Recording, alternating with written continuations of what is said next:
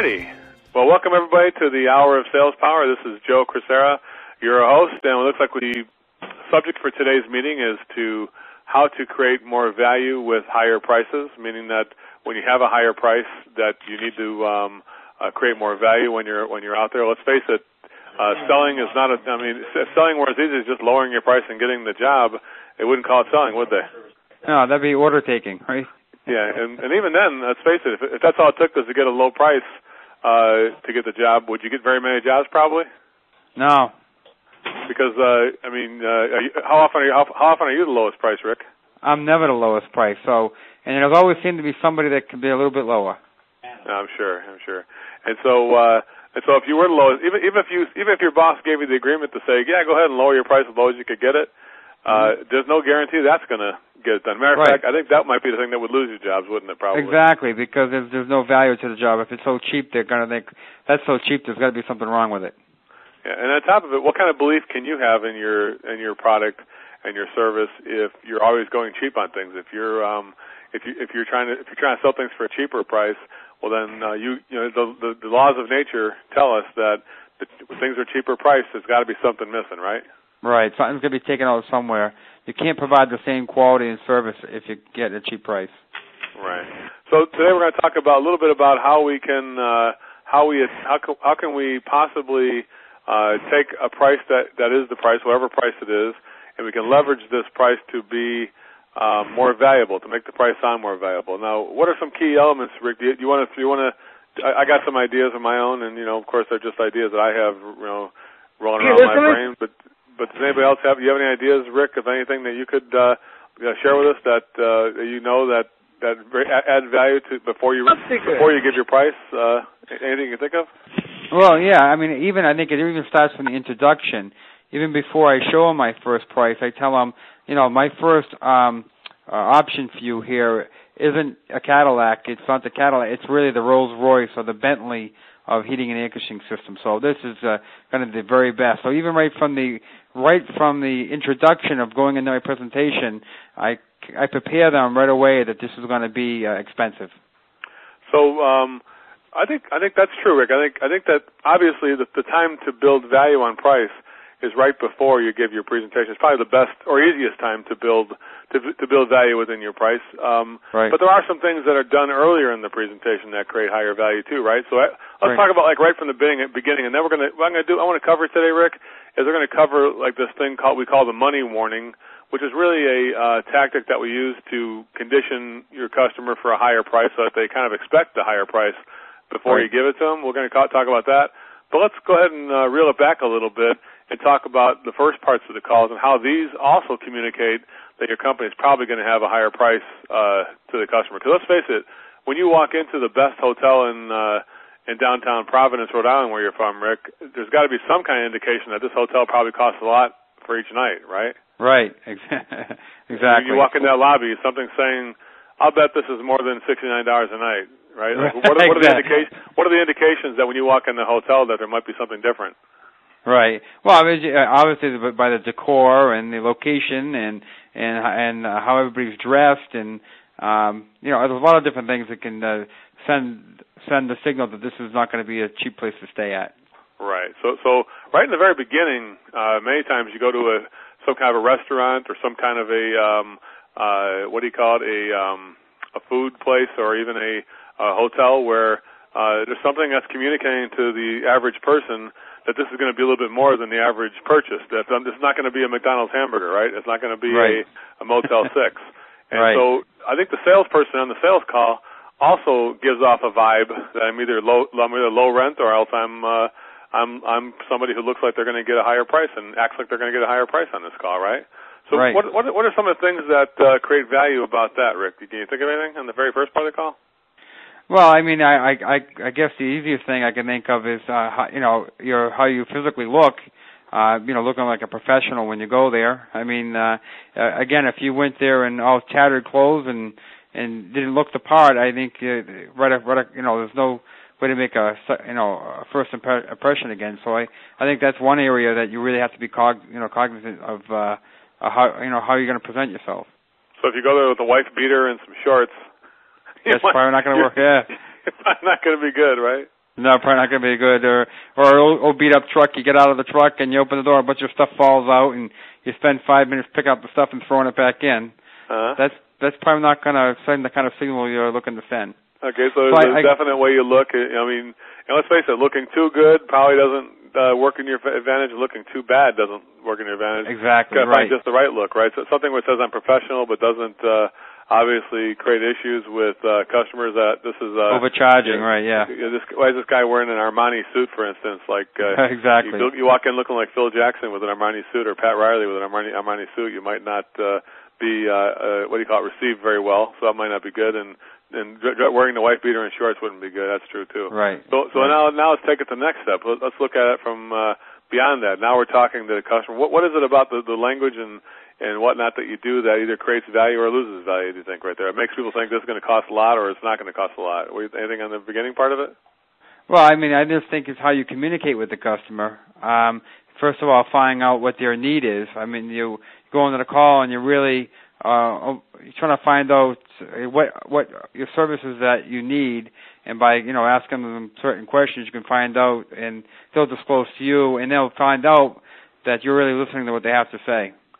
So when when you listen and just be quiet and listen what's going. So what inspired you to call us out here today, and Right. the language you use, and creating scarcity in the first part. Like, why, are you sure this is a good time to do this call? Maybe we should reschedule it if it's not a good time for you. If you're not going to decide, then we don't have to do the call today. So you start taking things away from people, maybe creating scarcity at the very first part at the door when somebody's saying, "Oh, we're just kind of thinking about getting an air conditioning unit." Uh, remember you told me when you were busy, Right. and you had customers saying, "Yeah, we're just kind of getting some." We're just chewing on some numbers for a new AC system when it was like 95 degrees outside. Remember how, what, what, what, what were you telling people when that happened? I, I said, I, well, I said to him, how, how long have you lived in the house? And well, we've been here 20 years. I'm like, well, you lived here 20 years. Well, they see what, what do you need it now? I mean, if I were you, I would just, you know, what, what have you been doing up till now? Well, we've Uh-huh. been putting window units in. I said, well, something wrong with the window units? Uh huh. You know, so why you now all of a sudden they have to convince you. So the second the customer starts selling you on the call, like, listen, Rick, I'm sick of doing the windows. I want to get this work done. Plus, I got uh, a newborn infant coming. We got to get this uh, this house in shape before that uh, baby comes home. Right. Now, all of a sudden, is, has that elevated the aspect of what I'm willing to do or what I'm willing to pay? Is that has the price maybe gone up a little bit, figuratively Yeah, speaking? absolutely. yeah. Like, yeah, so from You that know, standpoint. Right. You know, and, and I'll give you another example. I called you up on uh on Saturday about a call that I had and I and the um lady had given me a commitment to make a decision and she said to me, Well, you know, this is an awful lot of money. She said, uh I think uh, you know, maybe I should get other prices. And I said to her, What's this maybe stuff? I mean, if you know, if you feel that way, you should definitely get other prices. She says, "Well, is it people less to me?" I said, "Well, I would suppose they would definitely have to be less to me. So, you know, I think you should definitely get other prices. I mean, uh, if if that's how you feel." Uh, Well, you know, when you're going to be able to get the work done, I said, "Well, it doesn't really matter if you're not comfortable with the price. If you don't feel that the that our company is worth what I've shown you, and that you know that we're going to provide you the best service and product, you should really call somebody else and get another price." Yeah, but I want it done. You said you could do it Monday. I'm like, well, don't pressure me here. you, you said you want to get another price. we got you know, time. you're starting so you're get prices, yeah. yeah, you're starting to really make me feel pressured. You know, so by me starting to take it away and not say, oh, you don't need other prices. You know, by by me telling her, well, if that's how she feels, she should do it. It made her it, created more value for what I was offering because I wasn't trying to talk her into it now. Yeah, she's like, you know, this guy this guy must be solid in what he's offering since you're not desperate to tell her not to get prices. Because a lot Right. of salespeople say, now why would you want to get prices? That doesn't make sense, right? right? Or, no, or I yeah. As soon as you something like encourage them to do that, you can. It feels you should. People who haven't done that should really try it. It's unbelievable how natural it feels. Yeah, Um, just to say, well, you know, because whenever you try to um, sell something, you, you, you can tell you're not you, you're, you're doing something wrong. By me telling this customer doesn't have to get other prices, it feels wrong. right. Um, because what you're doing is you're telling them they're wrong. So the only thing you can do is agree with them and say, well, if that's how you feel, you know, you, you really should get other prices. Let me ask you, what are you, what are you hoping to find when you get these other prices? Well, I'm sure, you know, just, you'll, um, there'll be someone that, you know, can be, do this for less money. I said, absolutely someone will do it. That's true. Absolutely someone will do it for less money. You know, so you don't have to, then you can get into a little bit of like, well, you know, do you think you're going to get the same thing or what do you, what do you think about that? You know what I mean? Right. well, you know, I don't think they're going to be here Monday. So you help them to discover it yourself, but also you're producing uh, uh, more value to them because uh, of just how you're having the, how you're making yourself more scarce. Because you're giving them freedom and you're saying, listen, I don't care if you go with me or not. Just go get more prices. Then if you're not comfortable, right. if you're not comfortable with my services, you should get other prices. If I'm not clearly better than other other people, you should just go with those people. Right. Exactly. Now, when, when, when somebody says that, when somebody says that to somebody, to me right. that that creates value in a huge way right. because now it's like man this guy's not even uh he's totally you know, giving me free yeah. to do what I and want And you know what, what, what I use a lot that really works good it's like I'm really not comfortable with doing the work for you now if that's how you feel I'm not really comfortable doing this I don't feel comfortable about our, about our arrangement Oh wow, you know? that's great. Yeah. Like so, somebody gets like somebody gets like I should get some other prices. Well, you know what? You're right, John. I don't feel comfortable either. I don't feel if you don't feel comfortable working with me, I don't feel comfortable working with you either. Right. And what do, why, what do you say that for? Probably right. Right, and then what happens is now they're trying to make me comfortable. No, no, Rick. Uh, you know, I think you're going to do a good job for us. Believe me, I think uh, they start trying to try to pull, pull you back right. in, right? And I said, well, just a minute ago I said you want to get other prices. What's changed? Oh, I was being foolish. I really want to get this done. All right, Uh-huh. what should I do now? so, so that does create value. I mean, I think that when you get the customer actually pulling you toward the sale, I think that's a huge part of it. When somebody says, you know, we're doing, we got to get a bunch of other prices, just so you know, we're going to get five other prices. And I'd say, yeah, you should definitely get them. I mean, uh, if all you're looking for is the cheapest system, you should definitely just keep shopping until you find the cheapest price. But can I ask you a question? Why is the cheapest way best? I mean, is that how you feel that you- you're going to buy the system? That's that's that's okay, I guess. But uh, and if you're going to look for the cheapest price, you should definitely find something else beside us because we're not going to be the cheapest one. Right. You can, you can even tell people that, right? Right, I do that all the time. And I tell them people don't call Gem Plumbing because we're the cheapest. Oh no, So if that's what you're looking for, then then really then we're, we're not for you. yeah, that's good. That's huge. Right. There's, and it, and so now let's talk about the second part where you eliminate the competition to some degree. If you can get them talking about the competition just by saying, "So how so how's it going? How are the estimates going for you?" Getting, I'm sure it sounds like you got some really good people who came here, and you got some people who are really uh, on the ball. Do you ever do stuff like that and talk talk Oh. about the competition? All the time. You know, what I want to get them to do is talk about the competition and talk about us. So first I say, so let me ask you, I'm I'm always trying to improve in my you know my communication with my customers and my service to my customer. What did you like about those other guys? If you don't mind sharing with me, is that all right? What what did you like about those guys that came here? Uh huh. And ninety percent of the time it's negative because if it was really positive, they would have already purchased from them. And they go, well, Right. actually, the one guy wouldn't. You ever have somebody say like the one guy wouldn't leave? You sit here all night trying to trying to sell it. I all the time he says, "Oh, the other guy was here for two hours, and we couldn't get him out of here." I had even tell someone there that was there. For, guy was there for four hours, and all Wow. these books and all this stuff. And he says, "Please, you're not going to do that." I said, "Oh no, I wouldn't do that." Uh, then I had another one tell me, "Listen, the guy was here two weeks ago. I've called him four times. He said he's going to email me an estimate. and I haven't, uh, I haven't received anything from him yet." I'm Yeah. like, "Really? Email how does that add estimate?" va- I mean, uh, how, how does that impact the value when somebody says they're going to send an estimate right away and they don't send one for two weeks? Right. I say, boy, I, and then I said, I said they're going to email an estimate. I says, I wonder if they, if you ever need service from them, I wonder if they're going to e- email you the service. they're going to email the service guy out here. Maybe he's going to. I I always like that one when people say, you know, the guys. He's, I, I still got one of the. I still got a proposal coming in the mail, and then I say to that Rick. I, then I go, really? He's not going to make a presentation to you? I mean, uh, that's kind of weird. I- So, so he's comfortable just mailing a presentation, and I mean, what, what kind of service is it where he won't even present his own options to you? I don't understand that. Right. Isn't that weird? So, I tell yeah. you one thing. I, I know. I know. I know. In particular, in the Boston area, there's a lot of companies uh, who mail proposals to people. Right. To me, that is like uh, it's like it's like it's, it's like uh, you know uh, the, the, the death sentence on uh, your sales. For me, as far as I'm concerned, that's a good way to kill. That's a good way to kill your sales, as far as I'm concerned. Yeah, that's true. So if somebody's out there still mailing proposals to people, man, uh, that that that's about the most dysfunctional. That's about the low, lowest form of sales you can make. Right, You won't even make your own presentation in person. Right. You know, it's almost like going to a restaurant. Almost like going to a restaurant and having having them uh, mail you the uh, meal. Oh my God. I mean, that's not good service. I mean, uh, the Yeah. good service is delivering it. Make sure you like it. Make sure you know that everything's cooked the right, the right temperature, and that that's what service is all about. Yeah. Um, I mean, if you, you order something, the waitress came, took an order, and said, "All right, it's in the kitchen. Come pick it up." You know, well, that that's not service.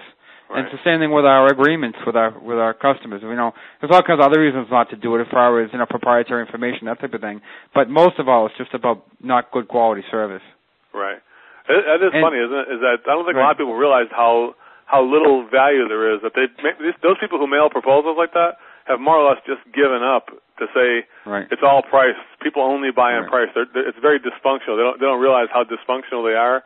That everybody um, uh, thinks that it's just about price, or just the uh, just the uh, those, those people in particular think that it's just they're going to buy on price anyway. Why even make a presentation? Right, and you know, it's it's another way too. I I was meeting with a housewife, and she she told me that she was getting gathering the estimates and um getting them uh, mailed. And I said to her, "Do you mind if I ask you a question? You know, how does it make you? Doesn't it make you feel a little pressured to have to get all these and then try to explain them to your husband?" Uh huh. Oh, she says, I hate that. I says, I mean, I really hate doing this because they talk about this other kind of stuff, and then I got to explain it to him. I have no idea. Right. I'm like, well, what you know, I I would be more than willing if this is okay with you. I um if it would help you out, I'd be happy to come back any night or weekend or anytime your husband's around. And you know what? Because I think it'd be malpractice for me to expect you to explain my products and services to your husband. That wouldn't be fair to you. That's right. Oh, you would you would do that? I said, well, would you help me? Well, you know, what's your husband looking for? You're going to help me out here? Oh, yes, yeah, I'll help you out. I'll call him right now. Uh-huh. That's awesome. know, so yeah, so I ended up obviously I ended up getting the job with her help. I mean, she helped me, told me Yeah, what he was because everybody else is just helped. saying, everybody else is saying, go ahead and do it. You, you, basically, what I was saying that one, Rick, I was go, I said, well, hang on for a second, Karen. I mean, the other guys are making you do a do-it-yourself presentation, that you have to do your own presentation to yourself. Right. That doesn't make sense. I mean, Even uh, worse to her husband. Is that? Is, yeah, I mean, you you know, so you're going to make. Let me ask you a question, Karen. Are you going to get a commission when you sell the job to your husband for these guys? right. so I always say, I say, wait a second, are you going to get? Are those guys? Are those guys going to give you at least a commission for selling the job, like eight percent or something like that? Right, exactly. And they're Right. like, no, no, I'm not even getting a commission. Wow, that's terrible. Right. So I think, don't you think that that part, that's part of it too, is that how functional you are relative to other people. Other people are out there, you know, leaving proposals behind. Go ahead and talk to your husband. You you make the presentation to your husband. I won't make. You know, I don't. I, you go ahead and make your own presentation. I don't want to make the presentation. You make it. Pretty much, that's the impression people get.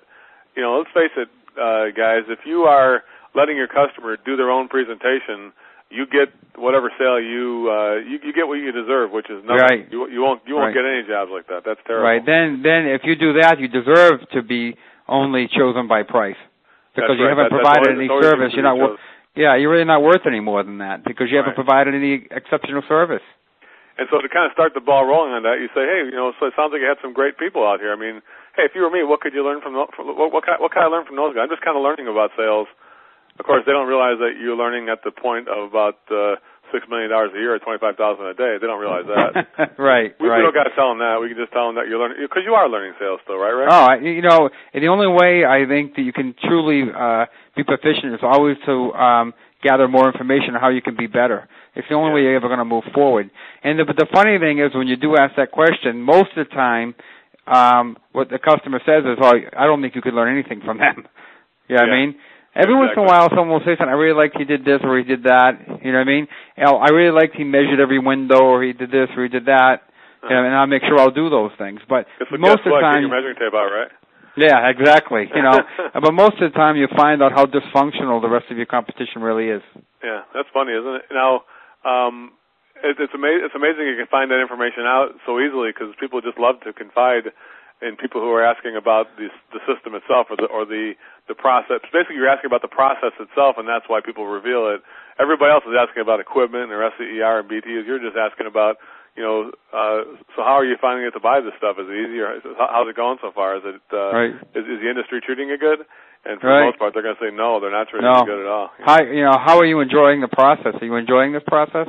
Oh, it's like pulling Uh, teeth. If, if I can enjoy pulling teeth, Enjoy enjoyment is not the is not the word that comes to mind. exactly. So, however easy you can make the process, however easy you make the presentation seem, and and the fact that you're willing to make the presentation yourself and not let your customer make their own presentation, then uh, that is a perception that you have another more high value. You're willing to make the fact that you're willing to make two trips out there, Rick. That makes it more Right. valuable too. You're not pressuring people. You don't got to decide today. Let's Right. uh, d- just decide a different day when you're ready to make a purchase. You don't have to. uh you don't got to make a decision today. Let me just come back a different day. But I what what I won't do though is you won't won't leave behind your presentation, right, Rick? Right. Exactly because right. If you, leave, if you leave behind a presentation, you're leaving behind proprietary company information. So if people don't want to decide, that's fine. I don't make a pre- I won't make a presentation then today. Right. So so so I think I think being functional. What communication about the value of your services does just being functional mean? Meaning that if you're dysfunctional, it means something like, "Here's my presentation." You say, "Can I keep the presentation and think it over?" You go, "Oh yeah, of course, go ahead." There, and that's very dysfunctional. Even every customer knows that's dysfunctional because now you're saying, here's your free information, free engineering, and free everything, and let right. me go ahead and figure it out. How could you work for? And you've already established the value value of your time, haven't you? If you're giving away, if you spend two hours an hour and then you're giving away the information for free, does that, then it must not be worth that much. what your that establishes what the value of your time is, doesn't it? Right. You know, I, I tell you, I tell you a quick story about perception of value. Um, I had a I had a friend of mine. He's an old guy, and he's the type of guy he'd go to the dump and come back with more stuff than he went to the dump with. right? but what he did, he had some old tires out in the front of the house that he was trying, a bunch of stuff he was trying to get rid of, and he put out there free, take whatever you want. Uh-huh. And it sat there, and it sat there, and it sat there. And his name was Mr. Munjo. I said, Mr. Munjo, that stuff's been out there forever. He says, Yeah, I really can't get rid of it, but I got an idea. So he went out there with a marker and he started putting ten dollars on the tire and he and he put seven dollars on something else and something else. Well, over the next week, people came by and they stole it. ah, I just take the tires. I'm going to steal this guy's ten dollar tires, huh? Right, That's because funny. they put a price on it. It felt it was worth something. And now he it's said, got you know, value, so now I got to uh, steal the tires. Right, everybody come by and see it, no one won't be around, and they stole all the stuff and they got rid of it. That's funny. you know, because it was a Uh, perceived value, and the value was whatever he put on it. Yeah, yeah, that's funny. Like, hey, Rick, let me tell you, let me ask you a question. Like, when you know, you told me many times that I just want to go back to you learning about sales and the whole thing where you say, "Hey, I'm just kind of learning about sales. What can I learn from those people?" Um, Right. You, you told me many times that you come to this show and you uh, you show well, you should, even though you're doing well already, you come here to the show. And what's the reason you say at the end of the show you usually call me about five minutes after and go, you know what? Uh, what do you usually tell me at the end of the, at the end of the show? Well, Maybe five minutes after you call me. What happens is it, it keeps me energized and fresh, but also it keeps me on the straight and narrow. Because sometimes you, you get into habits that you're not supposed to be doing, and by talking about them and verbalizing them, you can re-solidify the importance of them in your mind and get right back on the right track. So, Uh-huh. you know, I, I like to do this and talk about this because it helps me to continue to move in the right direction, and it Uh-huh. re-energizes me.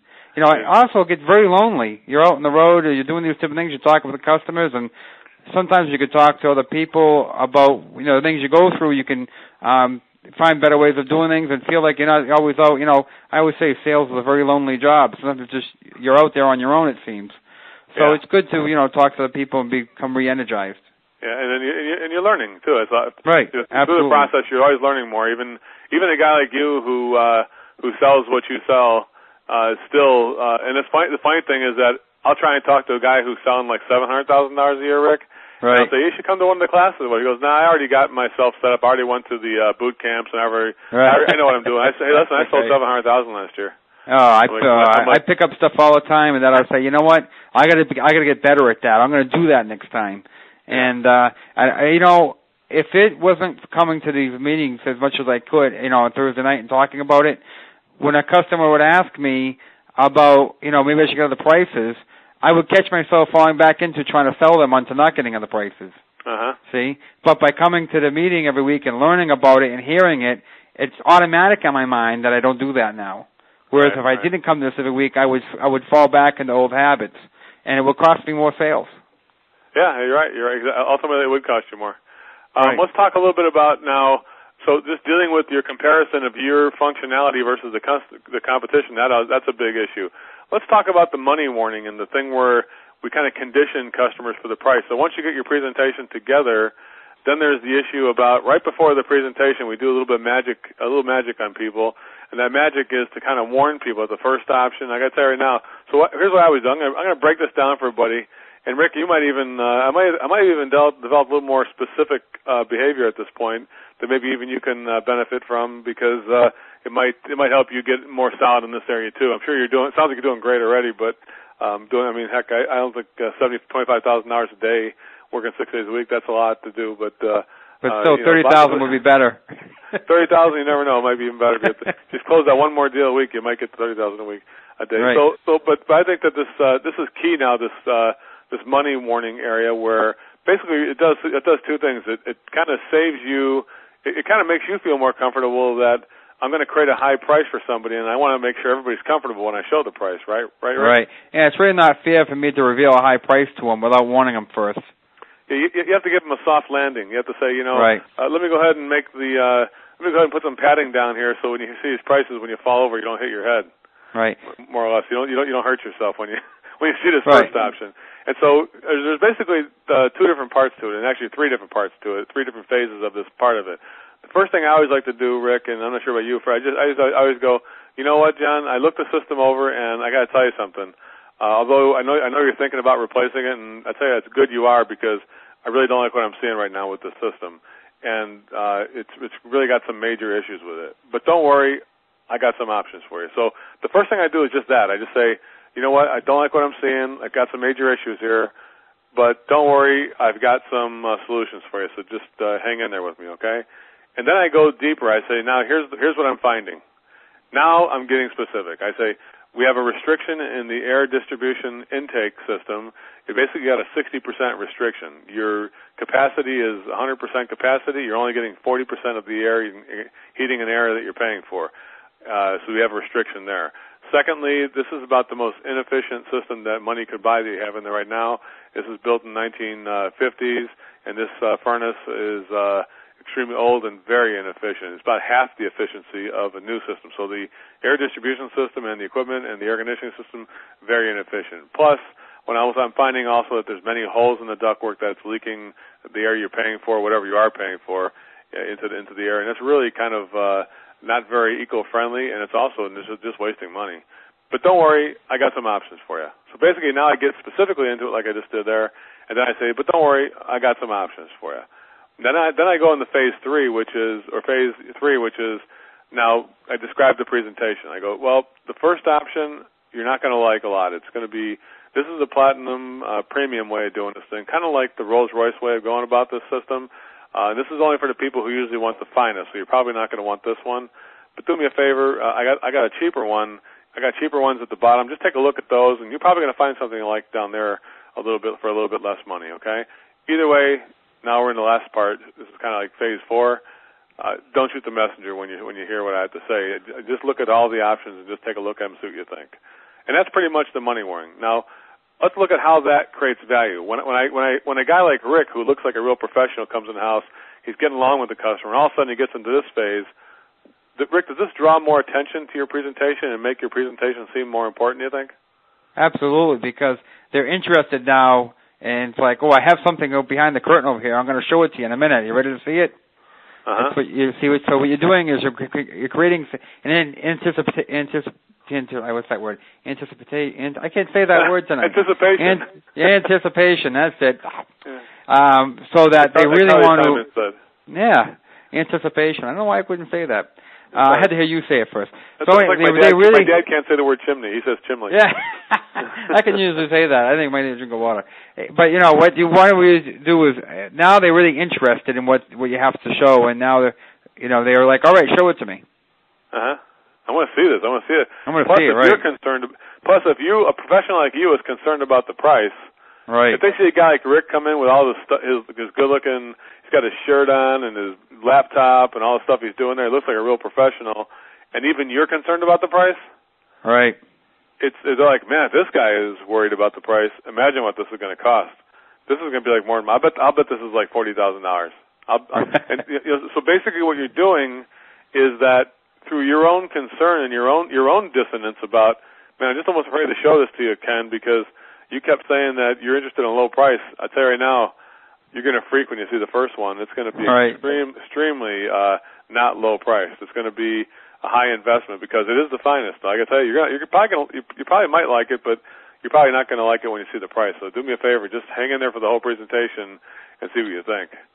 Now, for that, what that does is it it kind of draws people in. It makes a compelling case that this is going to be a good a good a good option. It's premium, but it's so good that you wouldn't like it. Plus, doesn't it challenge people sometimes, Rick? Right, because you can you can almost see them sometimes. Like, What? What do you mean I won't like it? Like you don't think I can afford it, or you know what I mean, or Uh-huh. or more, or or or you don't think I'm worth it? You know what I mean? and, and then people are like, I'll show this guy. I'm going to yeah, buy I'll show it this guy. I'll buy it just to show him I'm worth it. just to show. Sometimes I actually sell a job like that just because people want to prove to me that they can't afford it and that they would. That I do want the best. I'm not some. I Right. don't, you know you don't know me, Rick. You don't know me very well. I do like the best. right.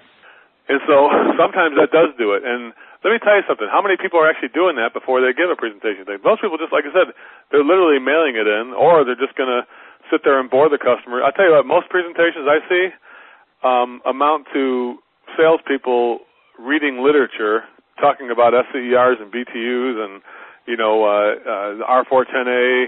They start talking about all the technical things. Right. Which, Basically, which you're reading to the yeah. customer like a little baby. Uh, I don't. And the, the amazing thing is, I haven't said the word SEER in a year, or BTU, or any of that stuff, or R410A. I haven't discussed any of that with a customer in a year. Uh huh. But you, You know- probably have called it. This is our earth-friendly refrigerant, probably, right? Exactly. This is our eco, an eco this is our eco refrigerant, our green Right. refrigerant. Or or highest return on your investment, or those type of things. Just words that no one else uses. right. That's great. So um, that to me that that thing where you warn people with the money, and then of course you say, well, take it. How about the thing where you do, you, do you make people take a guess, Rick? Or are you are you still doing yeah, that? how- sometimes how I do doing it. I kind of feel it out with the customer. Some people are into guessing. Sometimes it depends on how it's going with the customer. I'll say, listen, I've already got it, because I, I use a PowerPoint, so I get down to the line where I'm about ready to show the price. That's when I say, all right, so you've seen all this. You know, give me a guess. What do you think it's going to cost? And they'll say, oh, I don't want to guess. Well, I'm not showing to you until you guess. You know what I mean? Uh-huh. It depends on how your rapport with the customer and the type of customer they are. Yeah. And sometimes I say, oh, I left you off the, or, or what I'll, or I'll do this on them. How much did you pay for your last car? Uh-huh. Oh, I I paid uh, $30,000? uh, oh yeah, twenty thousand. All right, uh, double it. So I'll, I'll get them to, yeah, I'll get them to guess it without them. You know, I'll work it out of them a little bit. You know what I mean? Yeah, to, to Forty the thousand. guessing I'm like, part. To me, the guessing part is pretty critical. That if somebody, so if you say, go ahead and take a guess what it is, I don't want to guess. And then I just say, well, what did you pay for your last car? Twenty Right. Then double Right. it. Forty thousand. So Forty. and now, now let's say you come in at seventeen thousand. Let's say your Right. price is seventeen thousand, right. and and they're like, oh my god, forty thousand, and then you come in at seventeen Ah. I'm just kidding. It's only I'm just kidding. seventeen. Here's seventeen thousand. Come on, you, you're Right. you're easy. Come on, it's just a just a furnace and AC. What are you doing? Right, And then- exactly. And you know, there's another really good when you do that. The thing I really like about that is you get that feeling of agreement. Yeah. You say to them, see, I told you it was expensive. Yeah, you were right. you know what I mean? So now me and the customer had our first something that we agree upon. Yeah. So it doesn't become, even though it's a high price, it doesn't become a negative issue. It becomes No. something that we almost chuckle about. Yeah, it's like it's like. See, didn't I tell you it was expensive? And then sometimes what the sometimes what does the customer say when they when they're going, well, Rick, you know that's actually not a bad value, right? Do you ever hear Right. people say that to you? Oh, sometimes yeah, there's different kinds of customers. Some customers like, oh my God, you were right, and then you get agreement with them, and then you get the other customers who says, oh, well that's not there. That's about what I was thinking. Uh huh. I get that all the time. You know, oh yeah, that's that's about what I thought it was going to be for a new system. Wow, Yeah. that's pretty unbelievable, isn't it? It is, uh, and that that was a big uh, uh, eye opening for me because what I learned was what I thought a system was worth and what the customer thought the system was worth worth were vastly different. hmm And I always assumed the customer thought it was worth less than I thought. And what I found was the majority of customers thought the system was worth more than I did.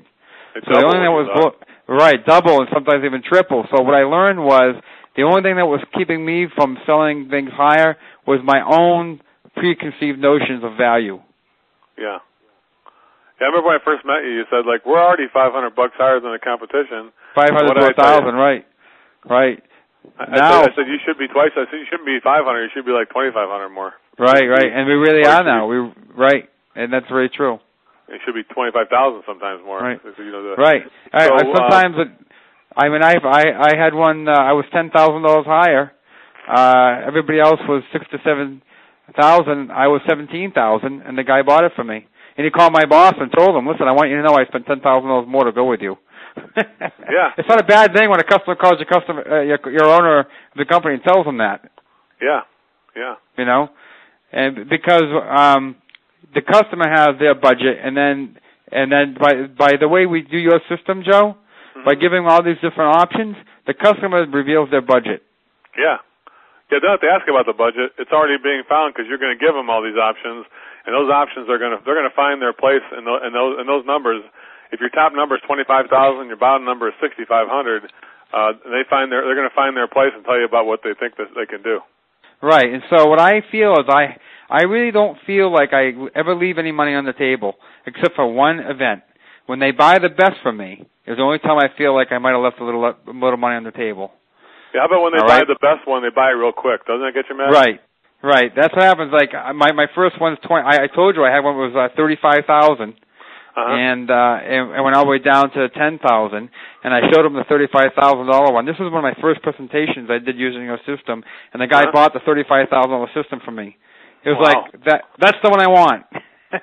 Just like yeah. that. So you know, with his, maybe I didn't find the budget. Maybe his budget was higher than I expected. But most of the time, I feel like I'm not leaving any money on the table because the customer is show, is revealing their budget to me by the one they pick. Yeah, that's true. That's true. And also, the the spread doesn't the spread in the price also indicate something, Rick? I mean, if you have something that's twenty five thousand, then you have something that's five thousand at the bottom. Doesn't the five thousand seem a hell of a lot cheaper now compared to twenty five thousand?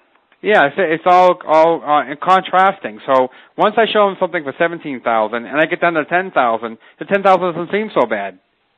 But if I show them the ten thousand first, it would seem think, terrible. They think that's nuts. They think that's crazy. So you might as well get. Right. If you're getting crazy, you might as well get real crazy. Right. Yeah. Exactly. I, so I've seen many times where guys sell repairs even where the repair gets up to five thousand dollars, and they actually wind up selling it. Like like, right. like I've seen people selling repairs now for what like you for what you used to sell replacements for, right, Rick? True. Yep. That all of a sudden you'll see a four thousand dollar repair, and they were having a hard time getting four thousand for a replacement for a condensing replacement, something like that, right? Yeah, it's true. Right. Exactly. And because the same same principles apply there. If you start at four thousand and bring it down to five hundred for repairs, the same principle applies. Meaning that they call the principle of contrast, where when you start with one option, it just freaks people out, and then get, let, let them have a soft landing by bringing them down to 500. The 500 seems like a heck of a lot less money, and then people are more comfortable with that 500 bucks where they never would have been comfortable before. Right, and it even does more than that because when your bottom price is what everybody else's price is, now it makes all your competition look like they're cheap or cheap quality or they or they don't have the capability of offering the people the best.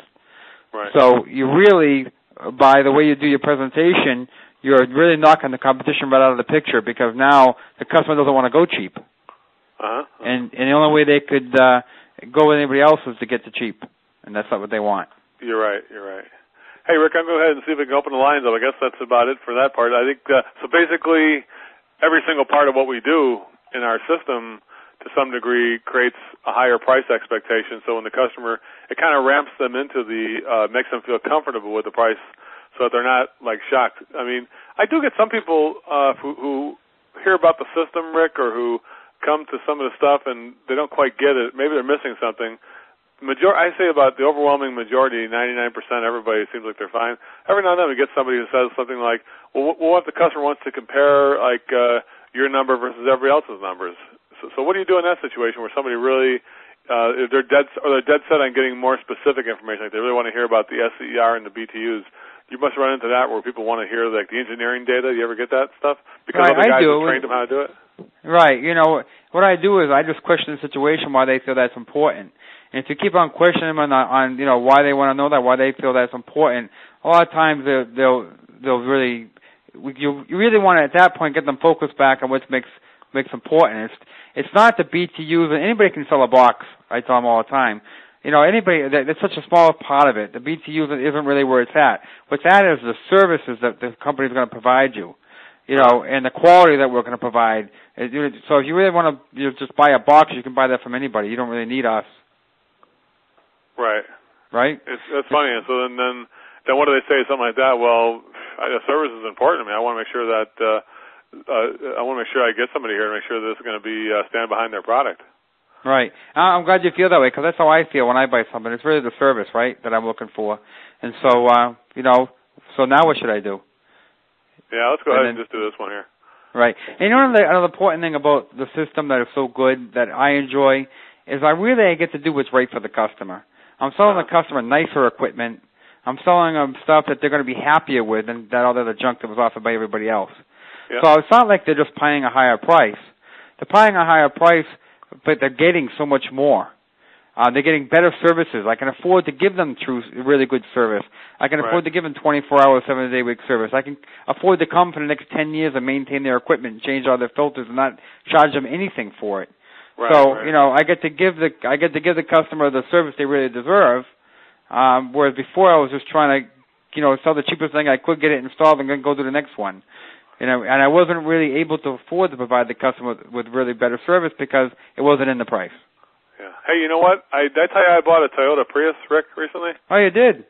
Yeah, and uh it's funny because you know I did I bought it because of the gadgetry. I, lo- I love the instrumentation panel, but Right. Julie, Julie bought it to save the planet. You know, she loves to save Right, the yeah. so, but uh, but uh, bottom line is this. Uh, here's an interesting fact: is that you know the greatest fear that people have of buying a car like that, like a hybrid car, is the right? is the breakdown. If something Right, happens, yeah. they, they can't they can't imagine Johnny Mechanic fixing uh, some kind of a hybrid uh, elite car with computer control and all this stuff. And so one of the things I do to ease your mind is I go, this, so you want to get that, if you want to get the, this, that, that, that car, uh, here's what the car is going to cost. What they do is they charge more than the sticker price, and they also include the six, six year, 75,000 mile warranty, a 100,000, uh, mile drivetrain and, or battery. The battery is guaranteed for, uh, for 100,000 miles and all the things. And then they also threw in, in my case, gave me, uh, you know, f- uh, three years of uh, oil changes and maintenance. So bring it in every, uh, you know, tw- three times a year to bring it in to uh, to get this thing uh, fixed, get this thing maintained too, right? Right, right. It was interesting how they did that, how they positioned everything at the top, and then they they also had these. So if I would have, if I had asked, like I said, I said, well, is this maintenance like mandatory? No, so you can get it without it. Just be a little bit, probably like be, uh, we'll see, it would be four thousand dollars less with it with the without the. uh if you don't want to have the uh the the, the six year, you want the three year, thirty six thousand mile warranty. That would be like uh, two thousand five hundred dollars less or whatever. I Right. said, oh, okay. How about the oil changes? Yeah, if you don't want that, that'll be uh, fifteen hundred bucks less. Hmm. I'm like, okay, no, I want that. I do want it. So basically, basically they uh, kind of defeat you before you start by giving you all the stuff on the top options. So remember the old school auto dealerships when you bought a car, then you go get the financing manager and he would Yeah, try yeah. and sell you, try and sell you more stuff after you bought it. You see that that under chassis treatment stuff they spray on Yeah, there, and, the, and the fabric guard, and the and the extra warranty. Of course, you know I said no to all that crap because I felt like they're trying to screw me. yeah, you already bought. Once you make the decision, you don't want to. I mean, obviously the uh, so they changed their strategy to say, you know what, let's just offer that stuff like Joe Crisara and Rick Picard do, just offer it up front. Of course, I went with the whole thing because what am I going to do? I'm going to spend. uh you know, money. Uh, to me, I think the car is cheap anyway to start with. It's like thirty thousand dollars. So Right, I'm like, right. I'm like, yeah, what the hell? Just go ahead and uh, throw, throw it in. You know, I'm not. uh Wor- you have a worry-free warranty. Exactly. I don't have to worry about this. Uh, okay, cool. And so, Right. uh, so that was a, a neat thing. It even included towing. They had a premium thing where they had uh, towing and uh, they call it gap insurance, where in case your insurance doesn't cover something, they they give you a new car. Things Right, like that. right. They're all included. So it's pretty cool stuff that I really like what they did, which is they basically did the whole thing where they made it all inclusive on the top end, and then they made me they made me ask them to lower it if I wanted less. Right. You know, which which I never did ask them. I just said, yeah, right, because you know you don't want to you don't because you because you deserve it. You work hard and you want the best. You don't want to go cheap on yourself. Exactly. I'm saying, well, what am I saving here? A few hundred bucks. Just go ahead and uh, let's get the whole damn thing. And so that's, what, that's Right. what, so, so isn't that what isn't that what we do? That we present the top option only, and then we kind of make customers ask us about the other ones. Well, what about the third one, Rick? And then then then, I, then of course I don't give any other presentations other than the top one, right, Rick? I say, Right. well, John, right. well, John, that's a good option. What do you like about it? And I make him present it Right. because I'm done presenting. Aren't- After the first option, we're done presenting, aren't we, Rick? Right. So, so you, you do the first one. Every everyone, if the customer asks about anything else, we say, well, what do you like about that one, John? Right. and, and make him present his own options because that's one. If you're going to pay less, you should make your own presentation on those. That's right. what I always say. I like that. That's funny, huh? All right, good. Uh, let's go ahead and open up the lines to our guests and see what we have here. I'm going to go ahead and see what we got. If anybody's on the line and you're in a uh, a very noisy area, please uh, quiet your phones, and we're going to open the phone lines. Here we go. All right, how's everybody doing out there? Good. Good. This is Gary Bailey in Elmira. Hello. Hi, hi, Joe. It's Gary Bailey in Elmira. Hi, Gary. How are you doing today? Great, great. You know, I one of the things that uh, I was as I was listening to you guys talk, it uh, I, I always have think of these questions that I got to ask you guys, and then what Uh-huh. usually happens if I listen, the questions I had get answered without me even asking if I if I listen every week. It didn't happen, did it? Yeah, absolutely, yeah. It did. Oh, damn it! I thought we were going to have a question for me. Uh, well, actually, I got I, I have a situation uh, or a thing I want to try out on a customer. Uh, we're always uh, I, I emailed you about uh, uh, guys coming in asking for literature and Yeah. and, yeah and things like that. And uh, uh, one of the things that uh, I wanted to try out on customers was say like uh, they you know keep asking about brand and stuff like that, and say, well, geez, you know, if you were uh, considering building your dream home, what would be more important, uh, finding out uh, finding the best carpenter in town, or finding out, you know, if the if the lumber you was going to use was Johns Manville or something like that. That's a good. That's a that's Hmm, really that's a good- good. uh, that's a good analogy. It's like I'm gonna me ask a use that one. When you, yeah, when you build your house, uh, let's say you're going to build a deck. Uh, would the uh, would the name would the brand name of the wood uh, be as important as the carpenter who's doing the work? Hmm. That's I a like really that. Good, uh, that's, That's really, really good. good. Uh, and then if you accept that that you want to find the best carpenter uh, who's who would who is better able to decide which which uh, lumber is the best to use there, uh, you know, the best carpenter in town that you just chose or yourself, you know. oh, that's even better. Yeah. Then Yeah, yeah. exactly. Uh, yeah. So, so you kind of. I like where he's going with that. Yeah, you kind of two stage them. You go, yeah. So, so the carpenter, and then then, then then who should select the wood? The carpenter, who's really the best guy, or just uh, you, the- you, the homeowner? Who would who would know Hmm. better? Yeah, Right. That's a couple of things I wanted to run by you to see. I, I felt like a it felt like it would be right to me to say something like that to somebody, but I just wanted to throw it. Yeah, I out think to see I, I think like we, that. I think I think I'm we gonna- should uh we should keep working and practicing on that. The way I like what- I like your two stages there because that's you're kind of triangulating people, which is a good way to do things.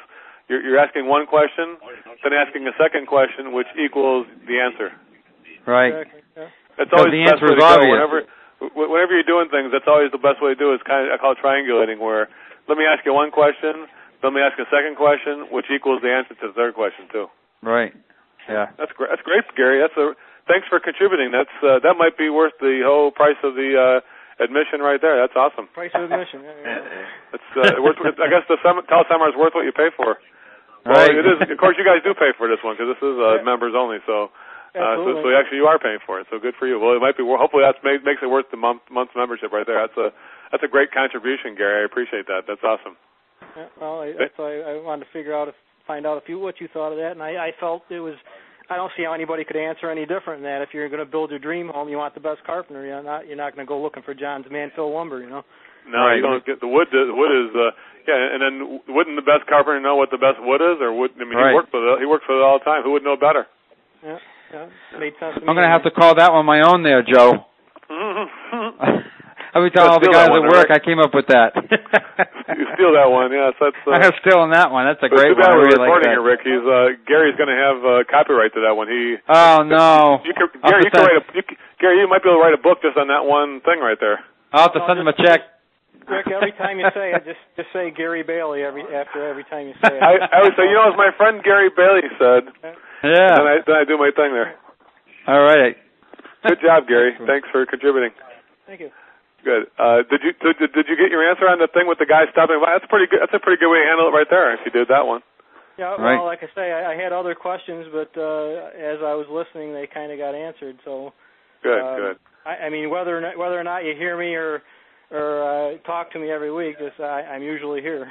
I'm with you. I know. I know. You guys are. You, there's a lot of people who are here every week, and uh, I appreciate everybody's uh, participation. Hey, there's got to be a lot better things to do to hang out with Joe Crisara on a Thursday night at what time is it out there? Nine o'clock, almost nine o'clock, going on nine o'clock right now. Right. So yeah. uh, I, I appreciate uh, all you guys on the East Coast. You know, for me, it's still I still got, I still got to go out and have some dinner yet, so I'm still um it's still early for me. I still have a whole evening yet ahead of me. But uh, you guys, uh, I really appreciate how hard you do work and how uh, you know what it really tells me what everybody else says about it's all BS when somebody says, you know, I we're, we're too busy, we can't uh, you know we can't go to any kind of school or education. And to me, it's like uh, you know, how could you not uh, try and learn more? That's why I think. I think uh, if I'm still learning something, I know Rick is learning something Hey, every time I do one of these calls, I learn something big every time, and that that I just learned something right there, Gary. That's a good one. Thank you. Yeah. How about anybody else? Anybody else have anything they want to dis- discuss while they're here? We got a couple, about five, ten more minutes. Anything else you hear uh, that you wanted any questions answered, uh, or any comments on what we said tonight? Go ahead, or if you want to put them on the website uh, on on that uh, form that you want to send it that way, you can do it that way if you'd like.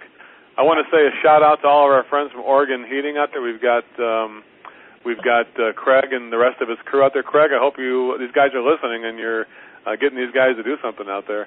Now we have a Ken Kalki from Rochester, New York. He says, uh, "What are you selling? Seventy, seventeen thousand to sixty-five thousand dollar plumbing or HVAC?" Well, Ken, uh, Rick, Rick, you, what are you? You're just selling. You just sell HVAC, right? Correct, just HVAC, right? You just sell HVAC systems. You don't do any kind of plumbing repair or that type of stuff. No, you just, uh, no.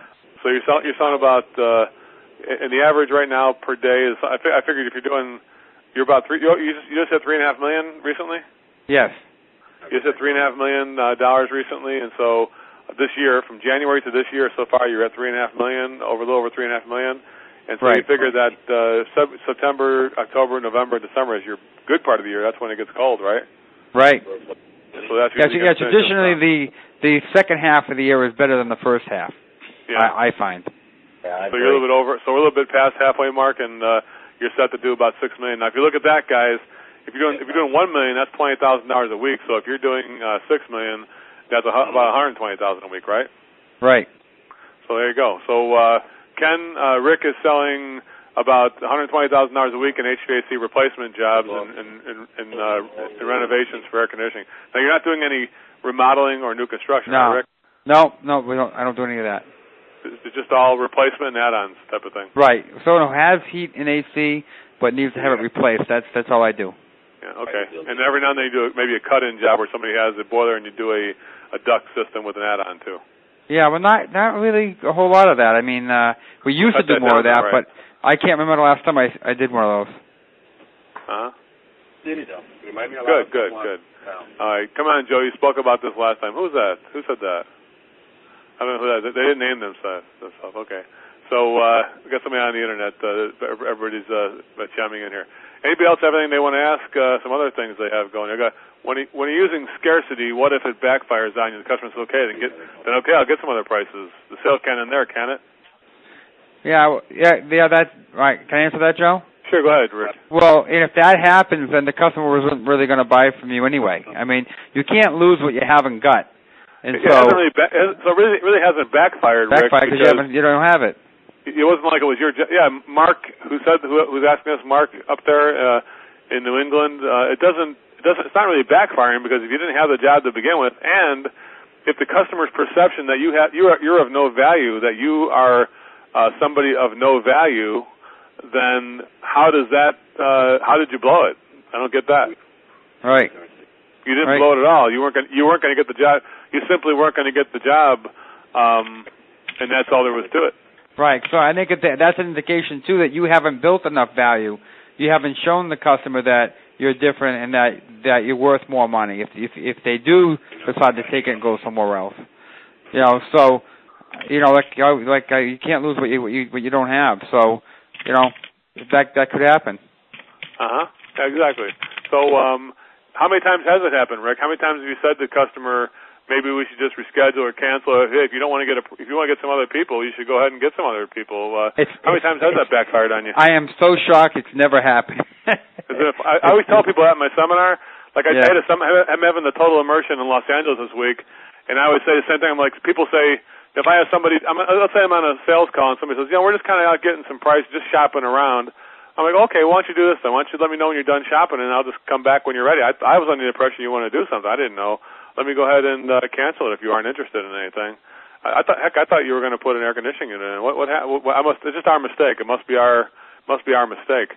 And Right. of course they go, wait, no, no, no, don't go. Uh, I mean, don't reschedule. I mean, I, I want to get some options here. I want to see what you got going. Okay, because I mean, why do you think you need AC, John? Well, because uh, you know we we we we've gone 20 years without it. You know, my wife doesn't even like it. Yeah, she doesn't like it. Then why don't we just forget it then? I don't understand why you even why you'd even like AC then. That doesn't make sense. Did, you ever have somebody say they don't like AC, do you, Rick? yes. Yeah. I mean, I've had people tell me they don't I like can't wait AC. for an, I, I can't wait when it used to, it used to turn me off when it happened. Now I just Right. can't wait when it happens. I just love when it happens now. Right. Yeah. Usually it's it's the husband or wife who doesn't like it, right? I you know. Uh oh oh no oh here's what it is I get all the time oh I don't really like AC but my wife wants it Uh huh. that's what I get all the time Yeah. so and then you know, you you just- well, then why do you even? I'll tell you what. If you Yeah. don't like it, why? Uh, you know, this isn't going to be very uh, popular. I'm not going to be a very popular guy if only half of the people here like me. So why- exactly why, don't we just go ahead and? Uh, how about this one? When you see when you see the customer, you ever do this one? Like remember, remember the old days, Rick, when you were in the middle of a presentation and uh, the customer would, uh, like the wife would get up in the middle of the presentation. We just kind of ignore it. Remember those days? Right. Uh, yeah. Yeah. Yeah. I told you that happened to me, and when I said to the, uh I said to the husband, I says, um, "You mind if I ask you a question?" He said, "No." What did I do to to to to make to drive your wife away like that? She's really doesn't seem to be that interested now. What did I do wrong? Yeah. and then what do you do? He said, "Carol, get back over here." Yeah. Okay. I said, "No, you don't have. It. I mean, I, I, it must be something I'm doing. I mean, if, you know." Oh no, no, and you know, and and they. It's amazing how you would think that uh th- that that wouldn't work, but it really it really works. I'll tell you one thing I always do. I, I go. um Here's what I did recently. I was on something, and a lady, got up in the middle of my presentation and just started leaving. Because what, Mm. what that's a tactic is I don't want to hear it this way. I can't decide. We have to think about it later. Because Right. you're setting up a think it over. If you if you keep presenting when when one of the, you got two people in front of you, a husband and wife, then the wife gets up and leaves the table, Right. and you and you keep presenting like there's nothing happening right now. Well, you yeah, I have to discuss it with my wife stupid now. What? Right. Yeah, because then she What- what then he's going to I say. mean, imagine imagine if you were a comedian, or let's let's imagine imagine if you were a singer in a Hmm. band or whatever. Let's say you were let's say you're an opera singer, and you're in the middle of your opera, and 50% of the audience got up and left. Hmm. Right. How would you how would you think your uh, how would you think your opera's going right now? You think you're, Not you very you're gonna good. good. You're going to get a good review at the end, no. so you can just tell people it's like you know what, John, I feel like I'm not doing a good job. I mean, 50% of my audience just left me right now. That's right. That- That's I always say. It's like uh, I, don't, I don't see how it's going to be good. Fifty percent of the audience just left. That's, Right. that's kind of it's kind of like a singer where half the audience leaves when I'm in the middle of my song. I screwed this up. I screwed this up, didn't I? Right. And, like, and no, and no, the reason that works here. is because you take responsibility. That'll work. You fault. can't blame them for it. But if you take responsibility for it, I really screwed this up. Now, because they they she'll come back because she wants to rescue you now. Oh no no Yeah. no, you didn't mess it up. Oh, you know. So uh that, that that's good. Yeah, it's good stuff. I like that. I, I just want to bring that one. That's a funny. I think it's a funny one. Yeah, I like but that. I, yeah. I think that Carpenter one is really good tonight. and That's a funny one there. Anybody else have anything else they want to go over? Or check out some people on the internet. Uh, Rick, Oregon, Oregon. Sorry, or, I don't want to say Oregon. It's Oregon. Oregon Heating up there. Craig and his uh, boys up there. His posse. Uh, Rick, they asked a question. Uh, when you spoke about looking professional, uh, what do you think about company shirts for the sales staff? Is that too much? Or what? Do you, what so, Rick, what do you? no, uh, what do you that's what I wear. I yeah, I wear a company shirt. It's a button-down shirt. It it uh, that has gem plumbing on it, uh, so that they, when I come to the door, they know I'm I'm not a vagrant. Uh-huh. and then I just wear a nice pair of slacks and, uh, and a, a nice pair of black shoes. So, Um, uh, so I, I don't you think shoes mean for for a salesperson? I think shoes mean a lot to me. Right. That if you don't don't go there with army boots or don't go there with you know gym shoes or PF flyers. You know, Right. uh, wear something that's a nice leather shoe that look like a professional. That that's one of those things that says uh, to me. It's like who told me one time that your shoes never lie. That people look people look at your shoes and can say this guy's kind of a bum if he's got crappy shoes on. Like he can't Right. take care of his shoes.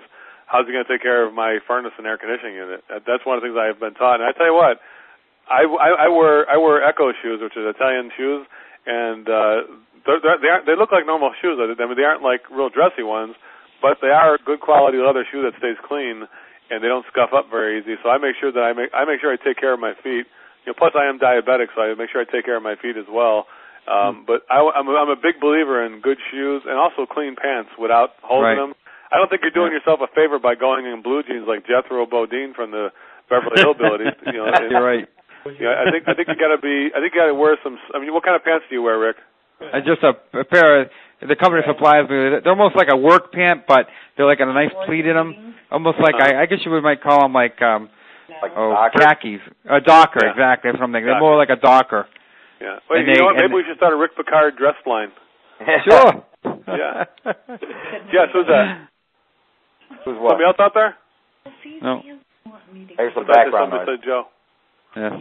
Hey, Rick, I got a question for you, real quick. Yeah.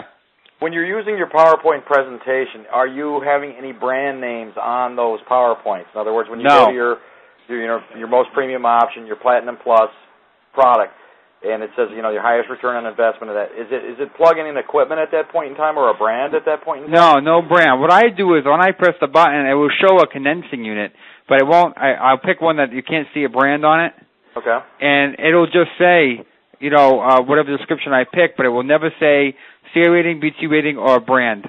Okay. Okay. And it just lists the highest return on investment, quietest system available. And Right. It lists all the way back down with the service built into it, and then Exactly. But I tell you what I'll do. I think I'm going to go ahead and take a few PowerPoints like that. I'm going to go ahead and post them on the site with uh, that type of thing, so I can so everybody can see what you're do, what we're doing on that because that is key. I, I think that's uh, if you go, if you're going to use PowerPoint for a presentation format, which you can do, uh, but just make it simple so it doesn't have uh, a lot of different language, right, Rick? You just make it very right. simple and very primary. Because just all you do is you is, is is is you step in it when you put brands. Because when you start talking brands and BTUs and SEER rating, all you're doing is now putting yourself on the same level as all your competition, and you're clouding the issue.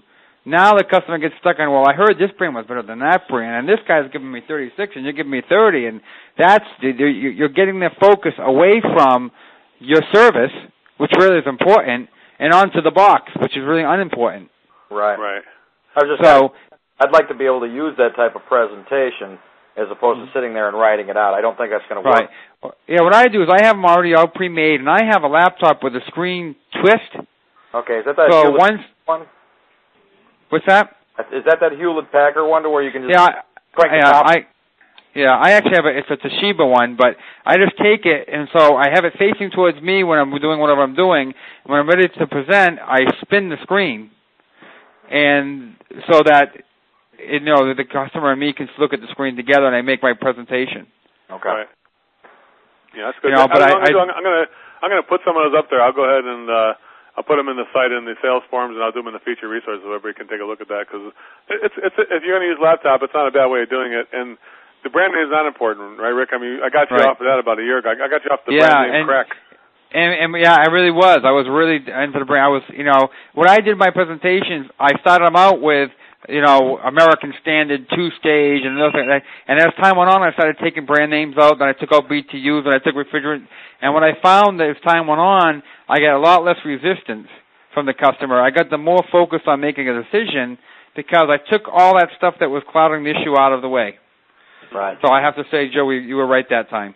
Right. I, I mean, I've learned how to do that, and it's really it hasn't been an issue to me of to me as of late.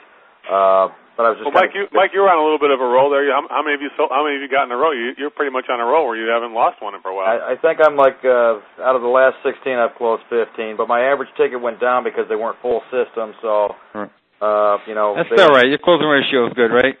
Yeah, I'm, I'm kind of like it's, it's, uh, I'm waiting for the other shoe to drop and me to go bad and get a bad habit going again. I don't know. Yeah, well, that's why if you keep if you keep on thinking like that, you won't. You keep on looking for it. You know, I I I know I'm doing the right thing when I leave the home and the customer says to me, "Oh yeah, by the way, what kind of equipment am I getting?" Or or or what size is it? I mean, I get that all the time. It's after the sale is made and the agreement signed and we get them on the schedule ready to do the work. Sometimes I may come up with that question. Right. You know? How do you answer that question, Rick? What do you do when they Well, say that? Yeah, I'll just tell them at that point. You know, I'll, I'll really ask them. I'll ask them. I said, "Why is there a particular brand that?" I'll ask. Really, I'll get them to reveal a bit why they're asking the question now. A lot of times, as well, I, I'll say to them, "Do you really care what kind of um I'm offering you?" Well, I was just kind of curious. I'm like, "Well, is there any potential you ha- have in your mind?" And so I'll do I'll, I'll do that a little bit with them. They'll say, "Well, yeah, I've heard of Lennox or American Standard." I says, "All right. So if I had American Standard, how would you feel about that?" Well, I feel, yeah, that's good. I, well, I, that's what I have, you know. So first, what I really do is when they ask the question, to, to be quite frank about it, I want to find out why they're asking me the question first. Uh-huh. And once I once I know why they've asked me, then I'll, then I'll tell them. Yeah, Right. find out the answer first that they want to hear, and then if if, if they if they want if they want something different than you have, then you can say something like, "Well, I do have that one too, but if you want something better, that's what I'm that's what I put in something a little bit better this time." And then you can uh, pole vault your brand or whatever you're doing there, right? Yeah. Right. Good. Um, how to get started with service contract? Uh, see, so I know I had uh, I had a guy from Los Angeles asking here uh, how to get started with service contracts. Um, I think that when it comes to what you're selling, Rick, you're probably the service contract uh, starter best friend, right? I mean, because if you're out there selling, because let's face it, uh, Ray, you're out there from Los Angeles and you're saying how to get started with service contracts. There's no better way to get started than when selling a 10-year package of planned service that Rick or a guy like me or other people who are like Craig, I know Craig from Oregon up Oregon up there, uh, he'll sell a job with a 10 10 year plan service package. So right off the bat, every time Rick you sell one, I, I mean, how many plan service? Rick, if you could take a guess, how many? And you say you close a couple deals a day, let's say. Right. How many plan service agreements do you think you sell a week? Oh God.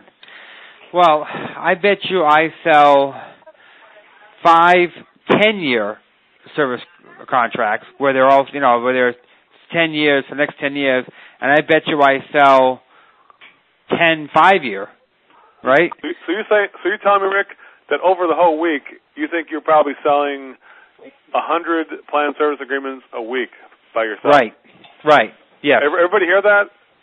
What better way to get started selling plan? If you're just getting started selling plan service, I tell you one thing: nothing better than selling them in ten five-year packs because that's a that- now all of a sudden you can grow your service department. You can you want to grow a service department? Pre-sell some planned service for people. This way, you kind of got the you got tomorrow's service sold sold sold today, right? right. And customers really love it because they feel they know their true cost and they feel like they're getting the service at today's prices. Because what is a Right. service cost, contract going to cost in ten years? So they feel it's a good value, and yeah, is. somebody says why? Yeah, somebody says why would I want to buy uh, ten years of planned service today? I can say, Right. well, you don't have to. You could just go ahead and just buy this third option, which doesn't have any planned service in it, or just a one year planned service. But you know, a lot of people just tell people a lot of people like to buy you know tomorrow service at today's price, and this way the Right. prices can't go up, and you're locked in. Right. And also with the filters and pads and that type of stuff too, right? You can Right. pre-sell. So whatever you're charging for filters and pads, if you're let's, let's say you're there. selling Space-Gard filters for like 87 bucks a year or whatever, well then you can just sell them right now. Sell uh just sell it. Just call, make it make it sell it right now for 870 bucks and drop ship them on the job. Is what you sold. That's what I uh, do.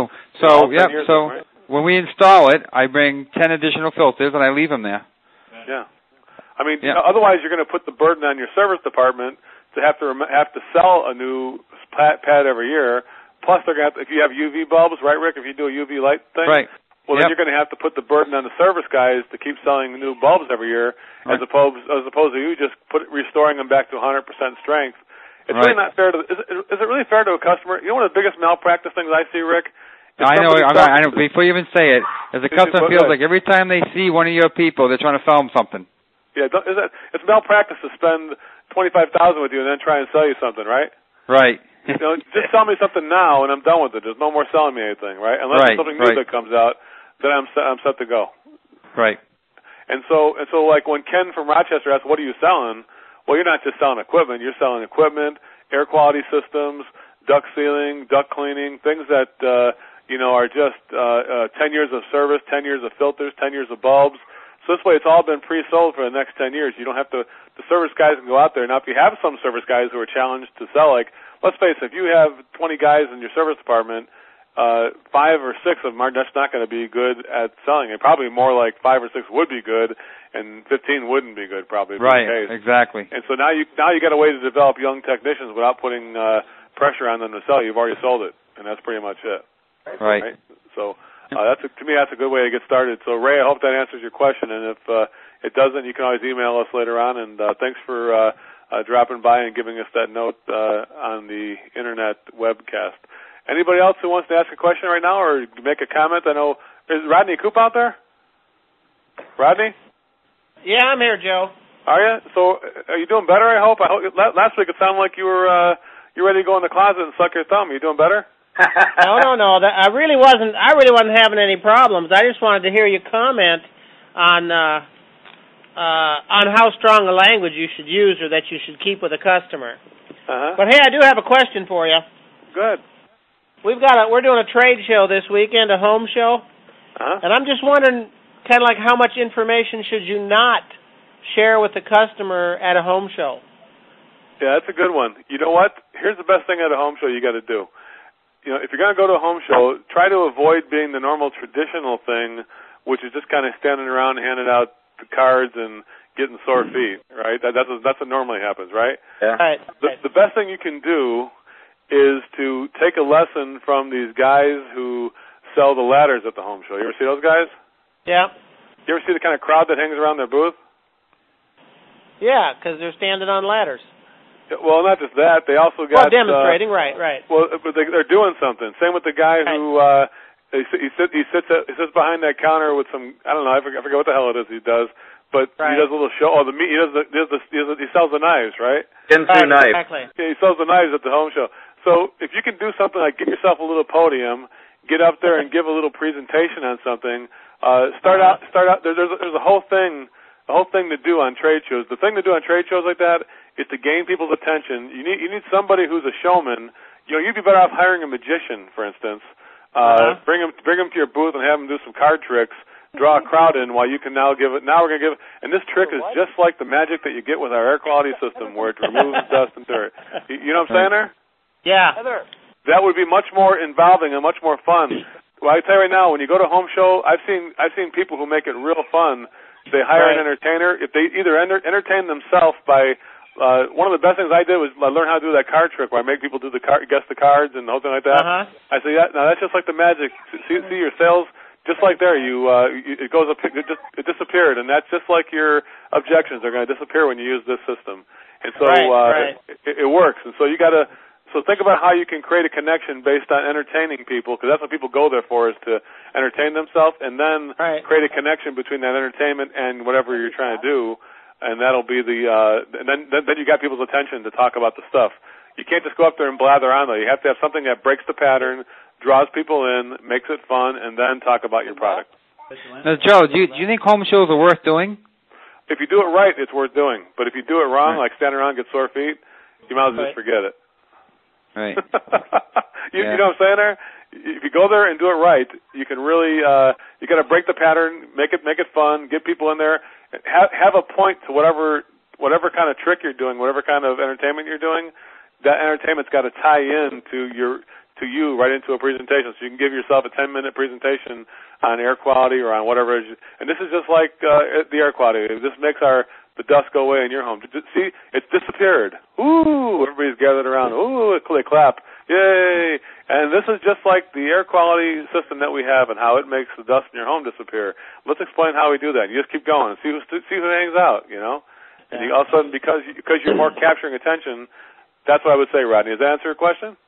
Yeah. We've. We're, I'll send you a picture after we do it. You'll be pretty impressed. We got some great ideas going. Good, good. I'm glad. I like to hear it. That sounds great. Okay, anybody else? We're going to wrap it up. It's time to go. Anything else? All right, guys. Hey, Rick, thanks for stopping by this week. Uh, you're like Johnny Carson. You're on vacation for two weeks. Right. So Yeah, I'm, I'm like Ed leaving. McMahon. I got to fill in for you. I'm I leaving didn't have a tomorrow, guest gone for two weeks. Woohoo! I'll let you go. Have a good one, guys. Thanks. Thanks, Bye-bye. Bye bye. Bye-bye. The moderator has disconnected. The call will now end.